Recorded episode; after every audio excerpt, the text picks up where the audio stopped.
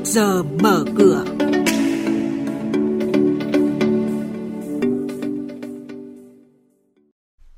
Thưa quý vị, thưa các bạn, trước giờ mở cửa ngày hôm nay, chúng tôi xin được chuyển đến quý vị và các bạn những thông tin đáng chú ý sau đây. Cảnh giác với tiền ảo đát, hàng loạt các doanh nghiệp trả cổ tức, cổ phiếu thường lệ với tỷ lệ rất cao.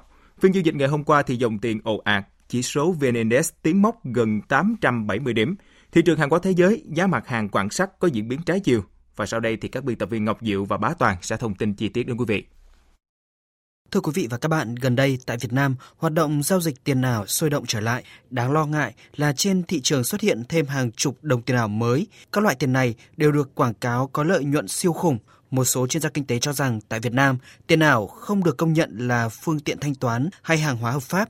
Nếu quảng bá, lôi kéo nhà đầu tư mua tiền ảo bằng tiền đồng, hành vi này có thể bị khép vào tội lừa đảo. Nhưng nếu lấy tiền ảo để mua tiền ảo thì hiện nay không đủ căn cứ pháp lý để xử phạt. Đây là lỗ hổng lớn khiến gần đây các sàn giao dịch tiền ảo rác công khai kêu gọi nhà đầu tư. Tuần này hàng loạt doanh nghiệp trả cổ tức cổ phiếu thưởng tỷ lệ rất cao. Điển hình như công ty bia Sài Gòn Sông Tiền, mã chứng khoán SST vừa thông tin, danh sách cổ đông sẽ được chốt vào ngày 28 tháng 8 này và tiền được chi trả vào ngày 15 tháng 9 tới, với việc chi trả cổ tức tỷ lệ rất cao, 347,6%. Công ty bến xe miền Tây mã chứng khoán VKCS thông tin chi trả cổ tức tỷ lệ khủng lên mức 235.000 đồng một cổ phiếu. Hiện nay đơn vị này đang giao dịch quanh mức 194.000 đồng một cổ phiếu. Phiên giao dịch hôm qua, lực cầu tiếp tục gia tăng mạnh trong phiên chiều, giúp các cổ phiếu đua nhau khởi sắc và VN Index tiến gần hơn mốc 870 điểm. Chốt phiên giao dịch trên sàn Thành phố Hồ Chí Minh có 332 mã tăng, gấp gần 4 lần so với mã giảm. VN Index tăng 13,9 điểm lên 868,68 điểm, còn trên sàn Hà Nội có 120 mã tăng và 53 mã giảm. HNX Index tăng 0,53 điểm lên 123,16 điểm. Trước giờ giao dịch hôm nay, chuyên gia chứng khoán Lê Ngọc Nam, Phó trưởng phòng phân tích tư vấn đầu tư, công ty chứng khoán Tân Việt nhận định. Tôi cho rằng trong giai đoạn sắp tới thì khả năng VN Index vượt qua những mốc điểm cao hơn, ví dụ như 900 điểm là tương đối là khó. Mặc dù chúng ta biết rằng là lãi suất liên tục giảm trong đợt vừa rồi, cùng với một vài thông tin tích cực về việc vaccine hoặc là các biện pháp tốt của chính phủ hoặc là một vài các thông tin tốt. Tuy nhiên cơ bản thị trường vẫn có khả năng sẽ dao động trong mức độ đi ngang. Do đó tôi ờ, cho rằng các nhà đầu tư không nên mua vào ở những cái thời điểm mà thị trường đang có cái mức độ hưng phấn tương đối là cao. Và thông thường thì ở cái giai đoạn này, nếu như chiến lược đầu tư phù hợp nhất đó là mua vào ở những cái vùng mà vn index xuống thấp và sau đó về mặt ngắn hạn thì nên chốt lời ở những vùng cao hơn.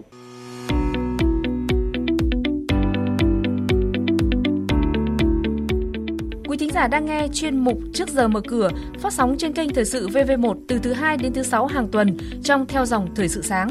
Diễn biến thị trường chứng khoán Biến động giá hàng hóa được giao dịch liên thông với thế giới trên Sở Giao dịch Hàng hóa Việt Nam. Nhận định phân tích sâu của các chuyên gia tài chính, cơ hội đầu tư được cập nhật nhanh trong Trước giờ mở cửa.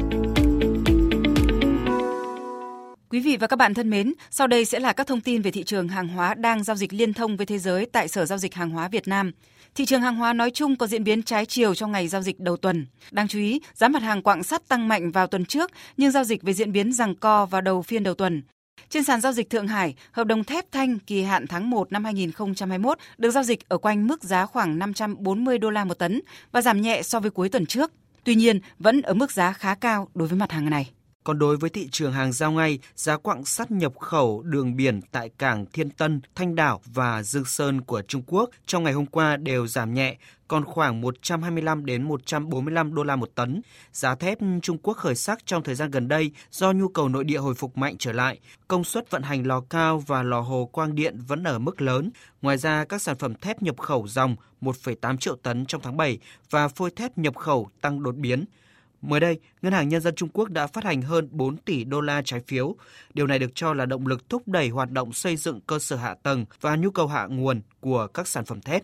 Do đó, giá thép Trung Quốc có thể tiếp tục tăng trong tuần này.